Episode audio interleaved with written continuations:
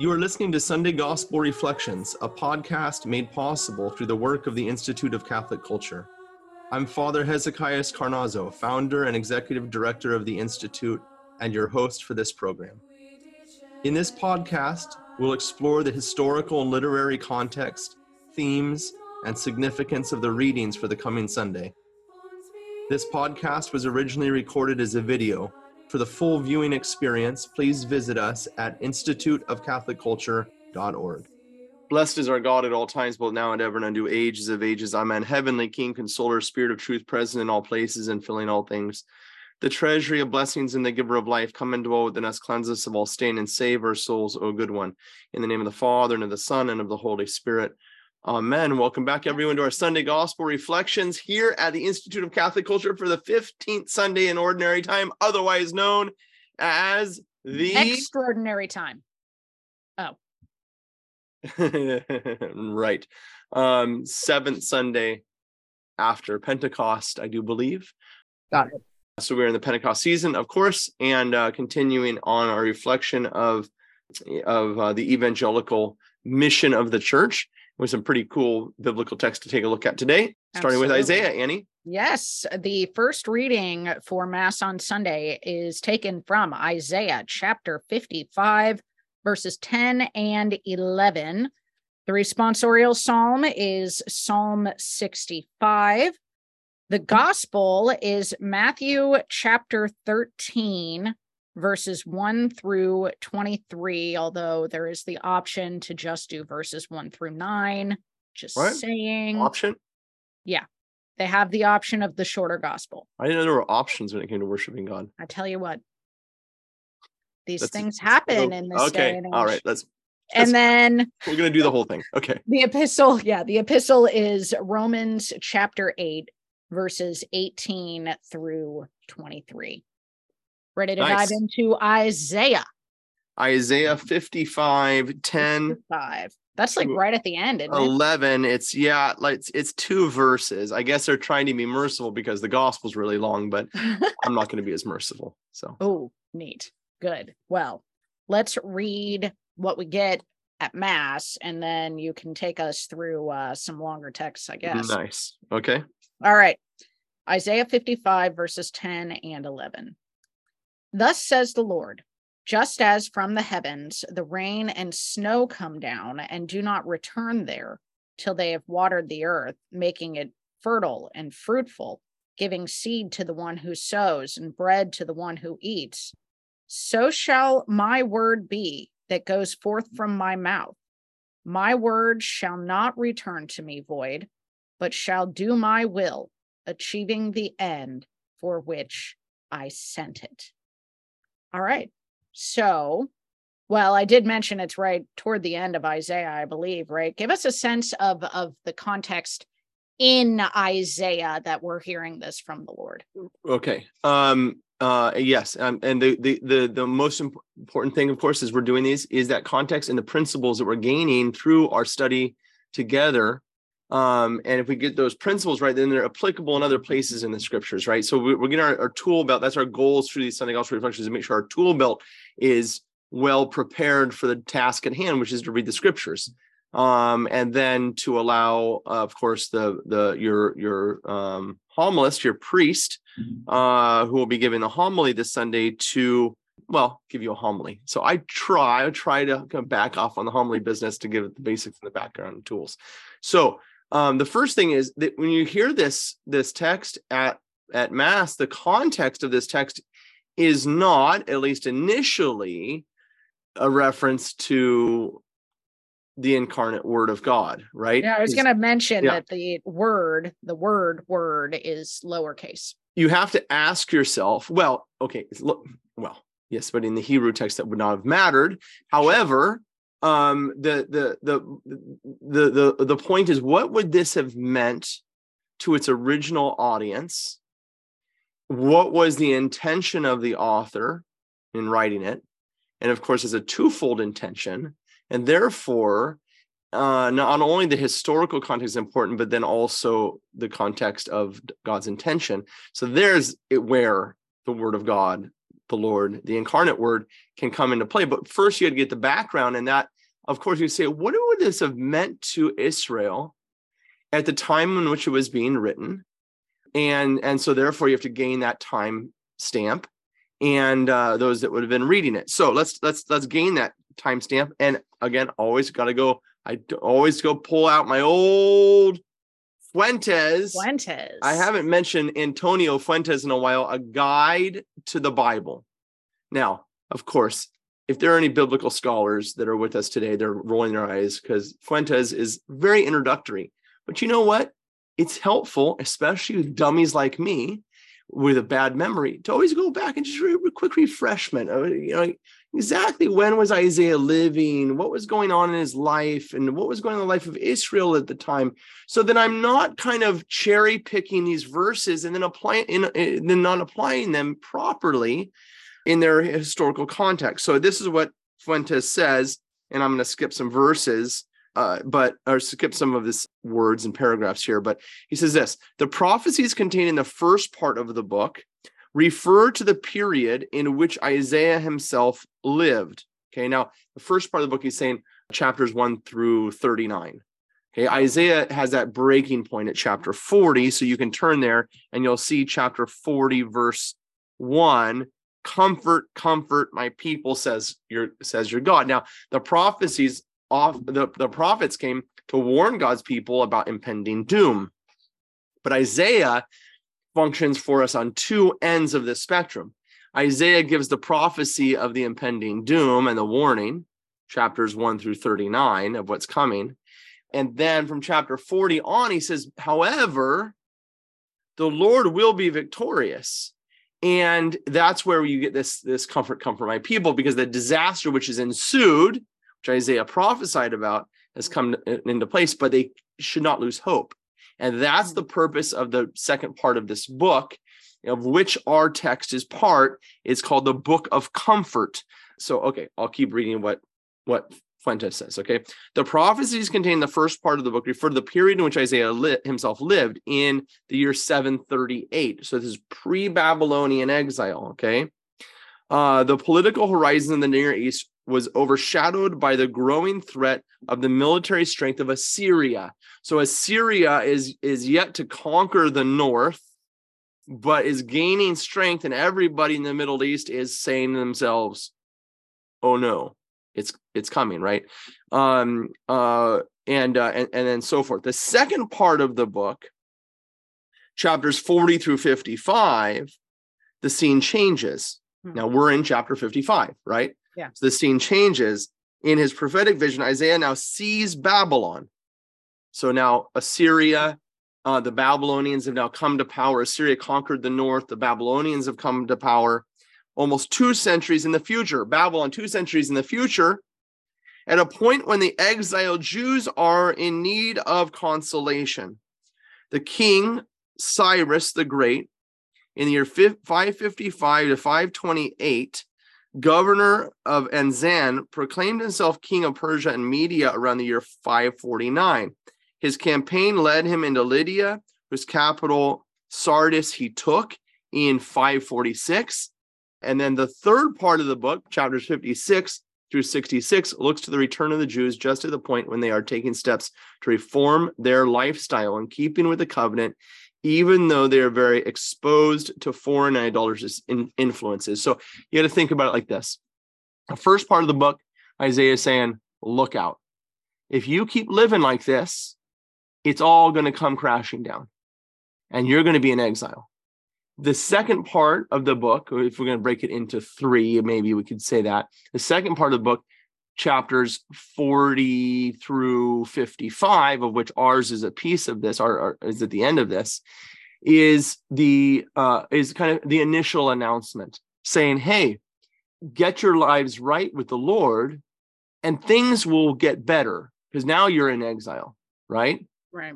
And then the third part of that book continues that book of consolations it kind of prophesying hey it's coming now um, the the the uh, those that have repented will be restored. Okay, so let's take a look just very quickly by scanning a couple examples of this from chapter 40. And I'm I literally I don't even know what chapters and verses I'm going to look at right now. Okay. So, Me- but this is okay. helpful, I think, as a principle to say context, you can kind of scan. And if you've been highlighting your Bible, it's even more helpful. Look at uh chapter 40, verse 9. Get you up to a high mountain, O Sion, herald of good tidings. Lift up your voice with strength, O Jerusalem, herald of good tidings. Lift it up, fear not. Say to the cities of Judah, Behold your God, behold, the Lord comes with might, and his arm rules for him. Behold, his reward is with him, his recompense before him. He will feed his flock like a shepherd. Okay. And so now there's this is the part of the good news, the announcement that the Lord will come. And Jerusalem, which is the last image we have of Jerusalem, is Lamentations chapter 1, verse 1, in which Jeremiah sees the city and in, in utter ruin, having been sacked by the Babylonians in Second Kings chapter 25. Um, that's the last image we have of Jerusalem, really. And now there's begins to be the announcement of a rejoicing that's that's going to take place now. Um, uh, again, I'm just um, looking here, verse verse four, chapter 42, verse one. Um, behold my servant whom I behold my chosen one in whom my soul delights. I have put my spirit upon him. He will bring forth justice to the nations. Okay. So there's again this this good news. Um uh chapter 45. I'm skipping a lot here, obviously. Chapter 45, verse 22. And this is actually this critically important to get this whole section of our of our of this book. Turn to me and be saved from the situation you're in. So now, so where's that prophecy before of Isaiah and all the prophets was saying, stop your sinning and God will forgive you. Now it says, now that you're in trouble, right?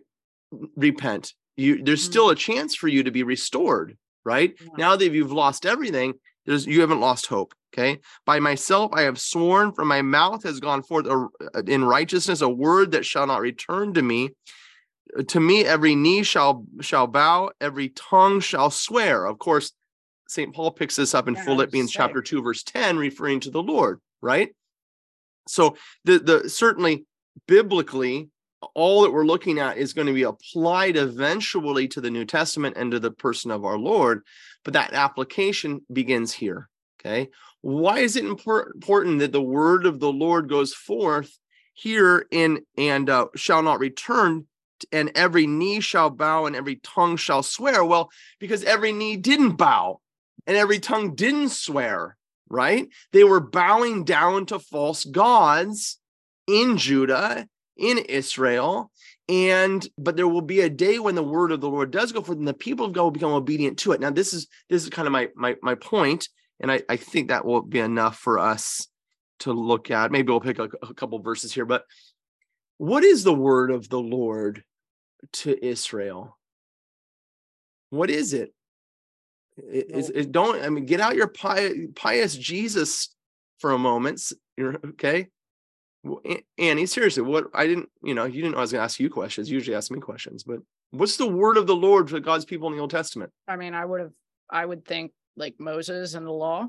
The exactly Yeah. how you are to live your life. is God's God's word about how to live. Right. and you live according to that word, right? And the word of the Lord had gone forth prior, and yet the people didn't listen, and the and the, and they weren't obedient. But now Isaiah prophesies that the word of the Lord is going to go forth, and it's actually going to um to to to uh, cause a change. It's not going to be any more unable or not that the word of the Lord is unable, but you know what I'm saying it's it's going to be impactful now, right? It's there's going to be a day when people are going to become obedient, going to walk in the ways of the Lord. And then you can continue on and pick up chapter 52, awake, awake. You see that chapter 52, verse 1. Awake, awake, put on your strength, O Sion, put on your beautiful garments, O Jerusalem, the holy city, for there shall no more come upon you the uncircumcised and the unclean. Shake yourself from the dust. okay? The, this the go back and read chapter 25 again in second kings chapter 25 or in lamentation chapter 1 verse 1 to understand this. O captive jerusalem do you see this? Yeah. loose the bonds from your neck o captive daughter of sion. You're free. Now as isaiah is prophesying that there's this day is coming okay? Okay well i think that is good chapter 55 now now here's what we have to do again for context i know i'm giving you guys a lot of like you're probably like move on no this is this is the name of the game right is we want this lay this here. then when those words are spoken at mass on sunday i understand totally what's going on in You can be the fertile soil, so to speak. Thank you. We're going to be Yeah. fertile soil for the seed to be planted. Thank you, Annie. Chapter 55, verse 10? No. Verse 1. Thank you. Ah. So you start at verse 1. Ho, ho, everyone who thirsts, come to the waters, and he who has much. Well, what does that sound like? Sounds like Jesus, right? Jesus Yeah. is when right as, as he as he talks to the Samaritan woman, as he's um as he's in Jerusalem and in the Gospel of John. Oh, everyone who thirsts, come to the waters, and he who has no money, come buy and, and eat, buy wine and milk without money, without price.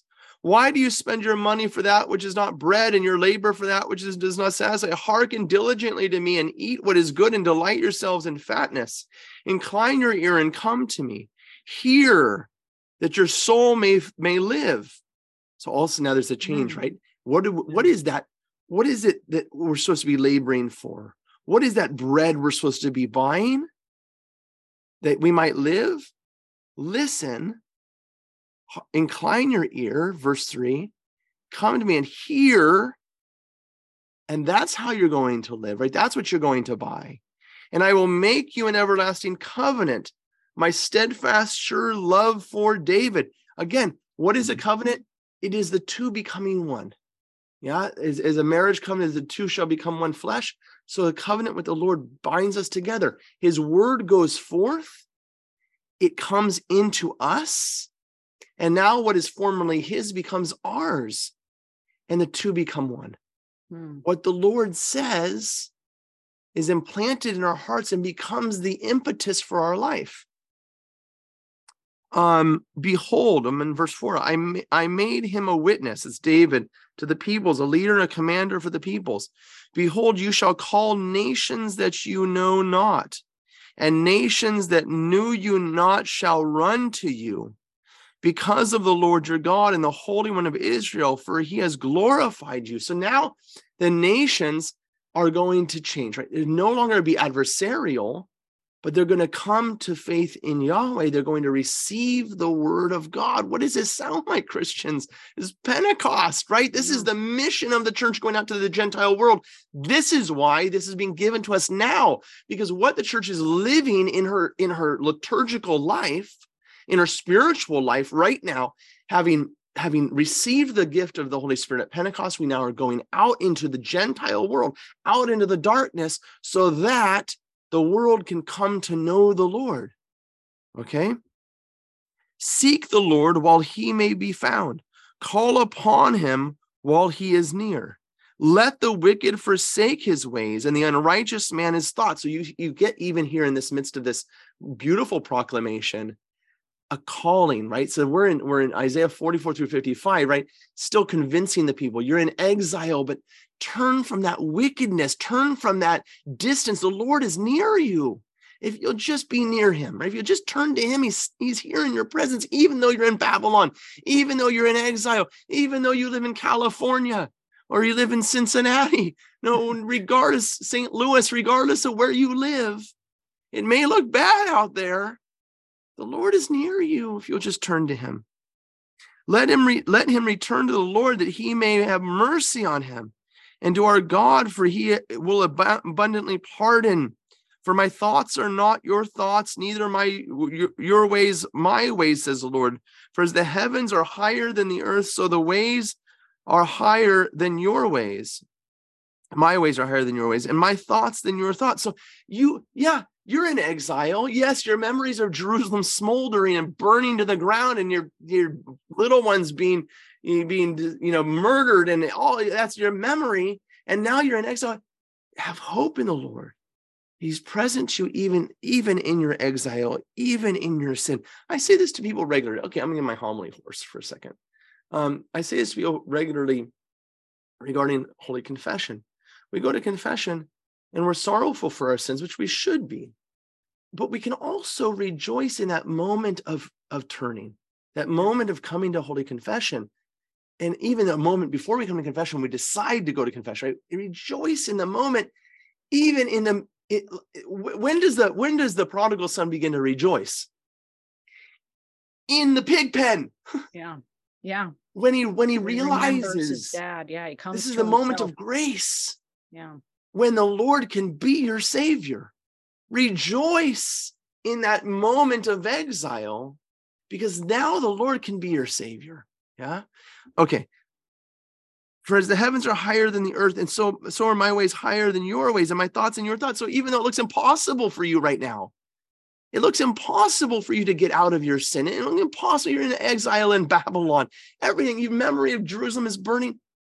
It's possible because the lord has a higher way for as the rain and the snow come down from heaven and return not thither, but water the earth, making it bring forth and sprout, giving seed to the sower and bread to the eater, so shall my word be. Now, stop for a moment. Is now the, the prophet gives us very much what Jesus is going to give us, and that is a material representation. Because what are you saying? Lord, are you this is not going to happen? I mean, I'm in bondage in Babylon. How is it possible that the greatest empire in the world is going to come crashing down and we are going to be freed? It's not possible. Little does the unbeliever know that God is preparing out of a little known kingdom a great man, and that is King Cyrus, who's about to come upon Babylon and conquer her and the Persian Empire is going to rise up.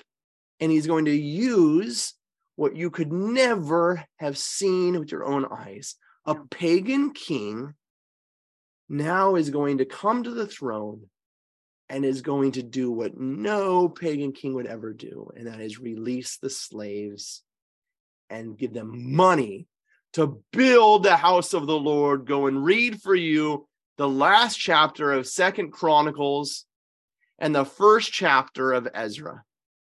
And that's the moment, the turning moment. But they could never have seen it. They could never have imagined be- why, because this can only be done by the immaterial God, the eternal God to bring this about. And that you can't see it. We are physical beings. We see with our eyes, we learn with our ears, we touch, and we come to know. So, how can we come to know the Lord in his ways if he's not in the material world. If he's not a material physical being, how can I come to know what he's? He's not a great king sitting on his throne with all the armies around him. His armies are immaterial armies. How could I possibly come to how he's going to act in my life? Well, take a look at how creation works, because this is what St. Paul says in Romans chapter one. Go and read it. That through the through the physical world, through the through through the creation, we come to know the creator. And that's exactly what Isaiah says. And this is what the Lord's going to do in his parables. He's going to say, Look, I know you can't see it, but you can if you look at it in the right way. Hmm. Look at creation just like that. So the Lord's going to act because he's the creator of that. So look what he says. You know how the rain works, and the snow comes down from the heavens and returns not thither, but waters the earth. And what happens when it waters the earth? Does I'm not going to keep reading because you know what happens, right? The grasses come springing forth. What was barren and dry, you got to think of Palestine, okay? And and um, uh, you got to come to California because I yeah, this is exactly the way it works, right? It's right now we're in uh we're in July. It's barren out there. I'm serious. I can walk out there, stickers and dry and and it's just dry desert, terrible. There's Hinder. nothing Yeah. and and yet when the first rains come december January, depends on the year, December. The first rains come, boom, the water drops on that ground, and immediately, literally like the next day, the grasses will start, start all of a sudden this little green will start coming up, right? Oh, So this is what this is what Isaiah is uh, doing. He's giving us this image, making it bring forth the and sprout, giving seed to the sower and bread to the eater. So just like that, you who are in Babylon, so shall my word be that goes forth from my mouth. It shall not return to me empty, but it shall accomplish that which I uh, uh, which I purpose and prosper in the things which I have sent it. Okay. There, my friends, is the context of this passage. And that's the context that Jesus is using when he preaches some 700 years later on the Oh, Sea of yeah. Galilee. super cool you know i was going to say i i've heard it said that ignorance of agriculture is ignorance of scripture i think Well, yeah, this is real. us. It's a real tragedy because we we've lost we've lost that um that that kind of culture around us, and it's that it's that it's that culture in which the Word of God, the Bible, was written, and unless you allow that imagery, it- it's that's it. And you know what? If you're you're a you're a flatlander, okay, you live in Cincinnati, uh, you know i have plenty of hills in cincinnati. The flatlander, seven of the them actually. the city Yeah. dweller, you know. Yeah, uh it's okay because you actually have these images right? You you know what this looks like and you can you can allow your imagination. This is a big again talking about principles and tools. One of the most important um tools that uh uh, that a, a reader of the bible can have is a is a fertile imagination Hmm. i'm serious about that you have to allow pictures to be constantly the the the the author of the scripture is painting a picture for us and Jesus is going to paint just that same picture, but he's going to do so not by writing words on the on, on a page, but by standing in the picture itself, and that picture is the Holy Land. That's why some people call the the, the Holy Land the fifth gospel. It it it helps our imagination. So you, if you've never been to the Holy Land, you got to go. But but even so, we have a great gift, which is the internet which can be used for bad things, but also for good things. And and pictures can be drawn up. They say, what, where was the Lord standing when he said that? I want to see, because that's what Jesus is doing. And oftentimes we don't allow Jesus to do to teach in his own environment. And that's that's terrible. I mean, imagine, imagine uh uh a, teacher in a in a foreign environment. I, I've taught in, in situations like I can't teach here. The environment's all wrong right? Yeah. And, Yeah. and atmosphere environment is critically important. The atmosphere environment about what Isaiah is talking about is Babylon with a memory of Palestine, a memory of Jerusalem. And he's trying to help them see the green grass start to grow again out of the smoldering des- desolation, which is Second Kings chapter 25 and Jeremiah chapter or uh, Lamentations chapter one. Wow. Okay. All right, Annie, that's that's my context.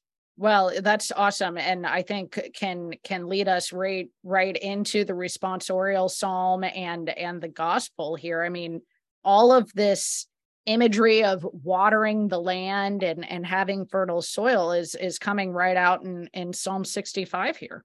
It is the seed that falls on good ground will yield a fruitful harvest. You have visited the land and watered it. Greatly have you enriched it. God's water courses are filled. You have prepared the grain. Thus have you prepared the land, drenching its furrows, breaking up its clods, softening it with showers, blessing its yield. You have crowned the year with your bounty, and your paths overflow with a rich harvest. The untilled meadows overflow with it, and rejoicing clothes the, the hills. The fields are garments with flocks, and the valleys blanketed with grain. They shout and sing for joy. Now, we have to stop for a moment because now we're going to transition, and Isaiah is already doing this for us because, of course, Jerusalem, Mount Sion, daughter Sion, the bride of God, is not the physical place of Jerusalem. That's a beginning and an image of what the Lord is going to do with his people. Yes. So all of this, the the the the, rain comes down upon the land, but the word comes down upon the soul. Yeah. Sure. Yeah. We can't go to the New Testament without going to m- my favorite passage regarding this, which is Jeremiah 31, 31. Okay, we Mhm. got to do this and and then just to kind of bring things to uh full circle here. 31, 31. Are you with me? Jeremiah 31, 31 I am here. behold and this is kind of like isaiah chapter 40 right this is jeremiah saying okay but right there's it's all going to hell in a handbasket but okay behold the days are coming says the lord when i will make a new covenant with the house of israel and the house of judah not like the covenant which i made with their fathers when i took them by the hand to bring them out of the land of egypt my covenant which they broke though i was their husband says the lord this is the covenant which I will make with the house of Israel after those days, says the Lord. I will put my law within them. I will write it where? On stone tablets? Mm-mm-mm. I will write it on their hearts, and I will be their God, and they shall be my people. So that word of the Lord, the law of God now, is going to no longer be written on stone, exterior to God's people. It's going to come within them that word of the Lord is going to come down within them and plant a seed within them, like a seed, and it's going to grow within the soul of the person, within God's people. So, this transition now, which is the really, let's go big picture, Old Testament. This is the whole the whole business. Adam and Eve, this is what they were meant for. The word of the Lord would would, would come into them, that what God told them to do would actually take take root in their hearts and would no longer it wouldn't be something outside of them as a as a dictation as a command right what did god say no because it's in within their heart is within them it's part of who they are but when they rejected the word of god and they renounced the, the covenant when they broke that communion now the word of god is exterior to them and god writes it on stone so at least they can see it with their eyes Yeah. right? But when the restoration of all things happens, what was true before that now comes no longer written on stone, no longer exterior, no longer the temple is going to be built out of rock, dead rocks, right? It's going to be built out of living stones because the living word of God has come into the and made man alive again. So the whole of salvation history is all about this, this reality taking place before we turn to, to the gospel, I'm going to read you a quotation from St. Jerome. He says, according to the anagogical sense, the typological sense, there is a double meaning here because the word of the Lord, or he about whom it is written, in the beginning was the word, and the word was with God, and the God was, and God was the word. God's word does not return to him void, only through his doing the will of his Father, as he filled all things on account of which he had become embodied and reconciled the world to God he is the one who is said to proceed out of his mouth and out of the womb, so that we learn the nature of the Lord through our words. Or it in or it indeed could be said that the word of the gospel teaching may be called rainstorms, the rain that the spiritual clouds pour over the good earth where the truth of God has has reached. Okay, so Saint Jerome is saying you can understand what Isaiah is saying here in a typological way just as just as the rain comes down upon the earth so the word of god is going to come down upon the soul but that word of god in as uh, the law of god in the old testament is a foreshadowing of the incarnation the enfleshment that word coming and actually coming into the heart which which is jesus who is jesus right? Man divinized man and God brought back together again, um, the word of God dwelling within us. And then Jesus can be said to be the fulfillment of that, uh, of the will of God, the fulfillment of the Old Testament, the Old Covenant, because he's literally the walking will of God. Yeah. He has the, he is the will of God in fleshed he is the god's word brought down and made flesh and now walking. So he fulfills the old testament. He fulfills the law perfectly. There's no aspect of the law he doesn't fulfill because he is that law in flesh. Does that make sense? Yeah. okay. Now, with that image and with Jesus now, that image of the one who receives that word within him, and the word does not return unfruitful. Now the question is us, right? Right. And uh, and that's where we can transition to our gospel account. Awesome. All right. So Matthew chapter 13. Sit back and enjoy the read. It's it's it's a bit long. guys, but we're gonna stick with it. Go ahead. All right. Verses 1 through 23. Here we go. On that day, Jesus went out of the house and sat down by the sea. Such large crowds gathered around him that he got into a boat and sat down, and the whole crowd stood along the shore. And he spoke to them at length in parables, saying, A sower went out to sow. Okay. And- I'm gonna stop you because this is a long gospel, and I Yeah. think we can get a few pieces along the way, Annie, because I know you're gonna ask Oh, me about okay, yeah. geography, right? Yeah, oh yeah. You talk about having Right. Jesus in his classroom. Tell us. Right. So where is Jesus at this moment? What house is he in? Um uh he- well, he's Well, in, he's in a boat. well, yes, but before that in chapter okay. 1, the same day Jesus went out of the house. Yeah. He's in Galilee. He's in Capernaum and he's in Peter's house, which has become which has become his house, His right? house, Peter has brought, and it's important. My brother likes to comment about this, about how we have this idea that the the apostles are called and they kind of flip out and just walk away from their life. No, Peter was married. He had children. He had a mother-in-law. Uh, you know, eh, Jesus doesn't destroy our families. He's come to lift them up. And so Peter, rather than abandoning his family and his boat and his home, has brought those things to the Lord. I love when you walk into Capernaum, the um, sign on the post at Capernaum now says the the hometown of Jesus or something like that, the home of Jesus. Very nice. And um, because now it's become his home. Peter's home has become his home. So he leaves Peter's home where people gather together. This is where they ripped the roof off. They lowered the paralytic down, where he healed Peter's mother in law. The crowds are gathering around. It's intense. People are coming from all over the place. And so he goes back on the seashore. You have to realize that the seashore is right there. So I'm going to pull up for you a picture now of Capernaum. The first thing I'm going to share with you guys is um, the bigger picture of the Holy Land. You can see now here the Dead Sea and the Sea of Galilee. Jerusalem is right up here. And this is the Jordan Valley. Jesus was baptized right about here. And coming up the Jordan Valley, we come along, you can see Tiberias and Gennesaret and Capernaum right here. Okay, so and, uh, and now I'm going to go a little closer for you guys.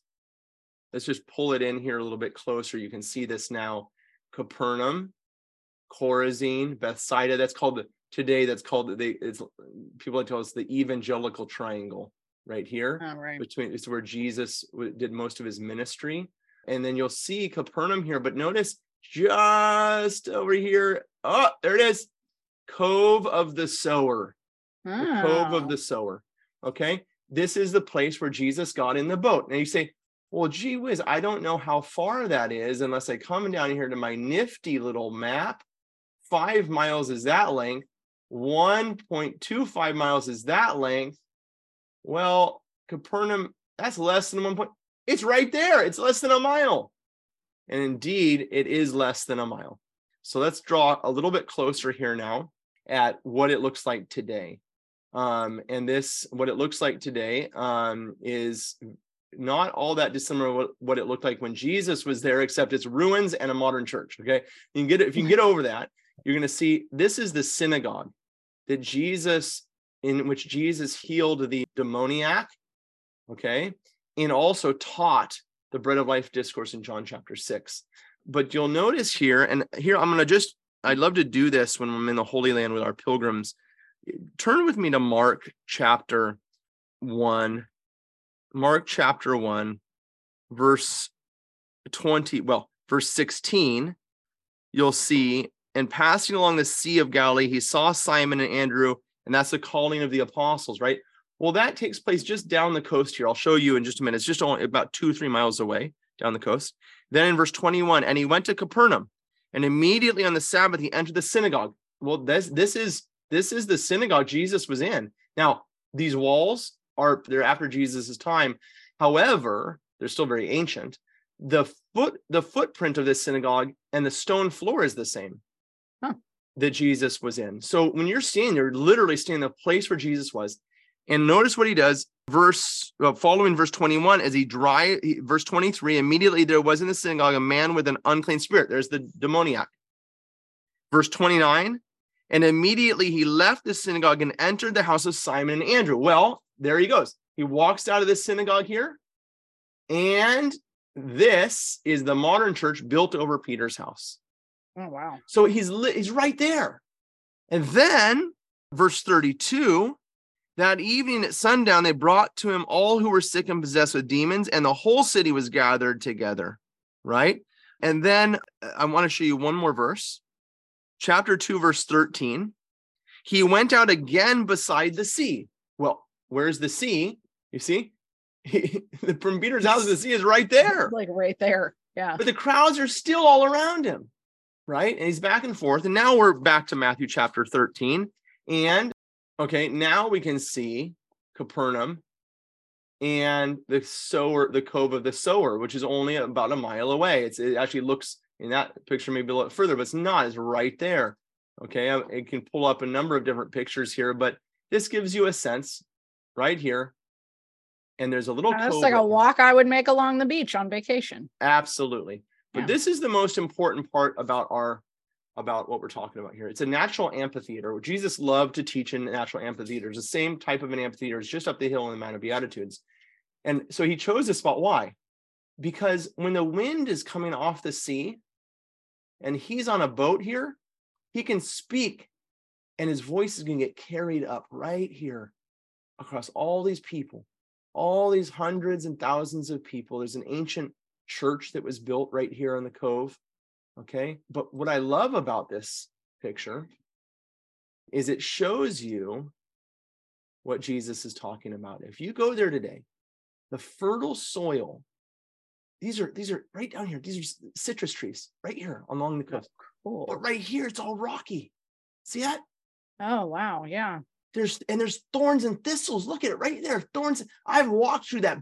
That stuff's dry, nasty. It's got thorns in it. It's hard to get through. I've walked through that. I swam in that bay.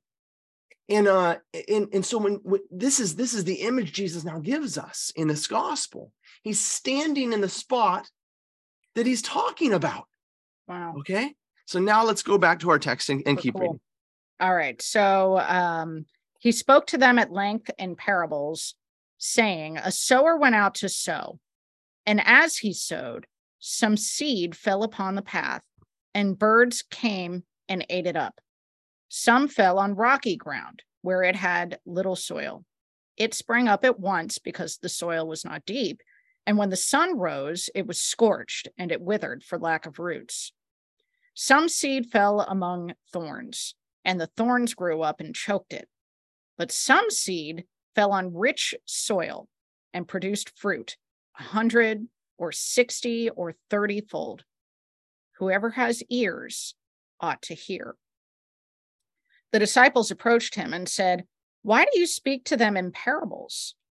He said to them in reply, Because knowledge of the mysteries of the kingdom of heaven has been granted to you, but to them it has not been granted. To anyone who has, more will be given, and he will grow rich. From anyone who has not, even what he has will be taken away. Now, stop. Here's my second thing I have to contextualize, not from a geography standpoint, but from the from the uh, standpoint of the gospel, because you're going to ask me, Annie, the same question you always ask me, which is, how does this fit into last week's gospel? We Right. skipped chapter 12. Well, I don't know why we skipped chapter 12 because it's fundamentally fundamentally important to this gospel.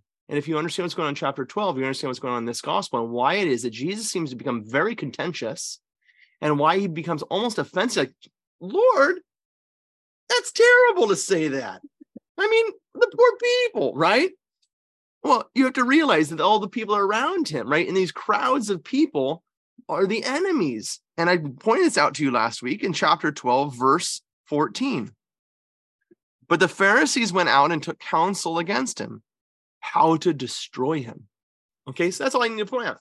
Is it is it this this whole thing's going on? Is that he's been we're in chapter 13 of Matthew now. Jesus has sent out the apostles, he's done all the miracles, he's done he's I mean he's gonna do more, but if they're not convinced yet, I mean, forget about it. That's basically what's going on. And you have in this crowd the naysayers and the people, and there's crowds all around him, and he's preaching the word. He's got out of a boat, and they still haven't come to faith. So that's where we're at in the gospel. And, and that's why the frustration of chapter 13 now takes place. And when Yeah. Jesus says, Yeah, they've blinded their, they've closed their eyes, they've closed their ears, they've they're the they're blind guides. Yeah. Well, and yeah, so- I mean, uh, we missed the part where they accuse him of driving out demons with Beelzebul. Yeah, exactly. Yeah, exactly. So the, the thing is very contentious now. And so while we have the nice Bay of the Parables and the nice Jesus with the flowers, and it says, no, the rocky soil are those godless Pharisees right there. Okay. And but but Jesus knows he can't do that. Yeah. Because if he does, they will arrest him, and he can't be arrested right now. So he starts speaking in terms that are they're like, what's he? Is he saying that about us? Right? He can't be accused of it because he's talking these vague terms. Okay, so let's keep going. Okay, I like it. Okay, so the disciples approached him and said, Why do you speak to them in parables? He said to them in reply, Because knowledge of the mysteries of the kingdom of heaven has been granted to you, but to them it has not been granted. Anyone who has, more will be given, and he will grow rich. From anyone who has not, even what he has will be taken away. This is why I speak to them in parables because they look but do not see, and hear but do not listen or understand. Isaiah's prophecy is fulfilled in them, which says, You shall indeed hear but not understand. You shall indeed look but never see. Gross is the heart of this people. They will hardly hear with their ears. They have closed their eyes, lest they see with their eyes, and hear with their ears, and understand with their hearts, and be converted. Okay, stop. I heal them. Stop. Stop. Because because there's a whoa, whoa, doesn't Jesus want to heal them? Doesn't Jesus want to do this? But notice what it says. They will hardly hear with their ears. Why? They have closed their eyes, lest they see. They have closed their ears, lest they hear. Is it the Lord that's causing them to not see and hear? No, the Mm. Lord is in everything possible for them. But they they themselves have, have they're, they're like this. They're not hearing what he's preaching. They're not listening to him on the shore, and they're, they're sitting there talking about how they're going to destroy him, right? And and so he just turns to his apostles. He says, "Look, look, they're not even listening to me." Yeah. Okay. Keep Mm. going. But blessed are your eyes because they see, and your ears because they hear. Amen. I say to you, many prophets and righteous people longed to see what you see, but did not see it, and to hear what you hear, but did not hear it. Hear then the parable of the sower. The seed sown on the path is the one who hears the word of the kingdom without understanding it, and the evil one comes and steals away what is sown in his heart. The seed sown on rocky ground is the one who hears the word and receives it at once with joy, but he has no root and lasts only for a time. When some tribulation or persecution comes because of the word, he immediately falls away. The seed sown among thorns is the one who hears the word, but then worldly anxiety and the lure of riches choke the word, and it bears no fruit. But the seed sown on rich soil is the one who hears the word and understands it, who indeed bears fruit and yields a hundred or sixty or thirty fold. Now, Annie, we're running out a little bit out of time. I want to share with you a cou- couple insights from the church fathers because you want to hear them more than you want to hear me, and um, and for good reason, right? So let me just give you these three quotations. The first is from Saint Theodore of Mopsuestia. He says it was frequently his habit to make use of parables for at least two reasons. either because he would be speaking about things unseen, so as to so as by the parable to make invisible things seen so far as this was possible. Remember Isaiah? Yeah. Okay. Or it was because of the unworthiness of the hearers, when nothing beneficial would come to them from the things that were said. But there was another, a third cause for parables. Frequently, when he was saying something by way of refutation, he would, by means of a parable, temper the harshness of the refutation by the sake for the sake of his hearers. Mhm. As when he tells the parable of the vineyard and says that he will miserably destroy those evil men and will rent out his vineyard to others. In saying these things to the Pharisees, Jesus clearly avoided harsh language. Now, now, St. Theodore's got a beautiful insight here, but now we can add to it the political background of what's going on, right? So Jesus now tempers uh, his the way he's talking by giving them a parable so as not to throw, you know, whatever oil on the fire, uh, you know, and and and cause this whole thing to blow up, but still to teach his apostles the reality of the situation because now with him is not just the Pharisees and the apostles, right? There's all the people that are being pulled in different directions. There's crowds around him. Some are listening, some are learning, some are growing. Others are standing in a distance, questioning and not certain where they're at. And they're that that that situation with the rocky ground. This is all, of course, applied in homilies to me and you. How are you preparing your soul and how that's all fine. But first, hear of what's going on in the gospel account. Okay. St. John Chrysostom. Although the saying is quite obscure, it indicates unspeakable justice. For what Christ is saying is something like this When anyone has zeal and eagerness, there will be given to him on God's part all things sufficient for his needs. But if he lacks any responsiveness and is not ready to contribute to his own share, neither are God's gifts bestowed. In that case, even what he seems to have, so Jesus says, shall be taken away from him. Here it is not so much God taking something away from him as it is his own re- unreadiness to receive these gifts. We ourselves do this all the time. When we see someone listening carelessly, and when with much effort we cannot persuade him to listen at all, then it remains for us to be silent. For if we continue, even his carelessness is aggravated. But if someone who is striving to learn, we lead on and pour in much, right? How beautiful. And the fathers of the church are just, eh, you know, this, this is great. Okay, the last one is St. Jerome. He gives reasons why, why seeing they do not see and hearing they do not hear. He says the heart of this people has been hardened, and with their ears they have been hard of hearing. Unless we think that their hardness of heart and hearing are, are natural, and not voluntary, Jesus alludes to the fault of the, of the will and says, They have closed their eyes, lest any time they see with their eyes and hear with their ears and understand with their mind and be converted, and I heal them. Right? They're, they're afraid. They're, they're afraid of, of following Christ and what that means and what it'll how that will change their lives. And I say uh, maybe homiletically, isn't that true also with us oftentimes? Yeah. We hold something back as though the Lord's going to take something away if we give our life to him. Right? As though, as though, I'm gonna go money on, on everyone for a second, as though tithing 10% of our income of the gift of the Lord is going to somehow make us poorer. Right. right? Something I'm not going to have as much. And the Lord says, try me in this, test me in this you know or or or in volunteering our time that somehow time will be taken away from us we'll lose valuable time you know? The time is given to us for this purpose. What we have in our in our in our livelihood is given to us for this purpose. They have closed their ears lest they see with their eyes and hear with their ears and understand and be converted and i heal them. Therefore with closed eyes they are unwilling to perceive the truth the truth uh, here in the parables uh, and in the riddles. Okay, and so the, there's the church fathers on this on this point. I think we have covered quite a bit of this gospel, and you have other yeah. things to ask. Well, I was just gonna, since we we are running up on the end of of our time, uh, Paul takes this to the next level than what you're just saying because um, he's talking about sufferings of this present time and how we need to to have the trust the confidence, the hope that these are as nothing, as he says, as nothing compared with the glory to be revealed to us.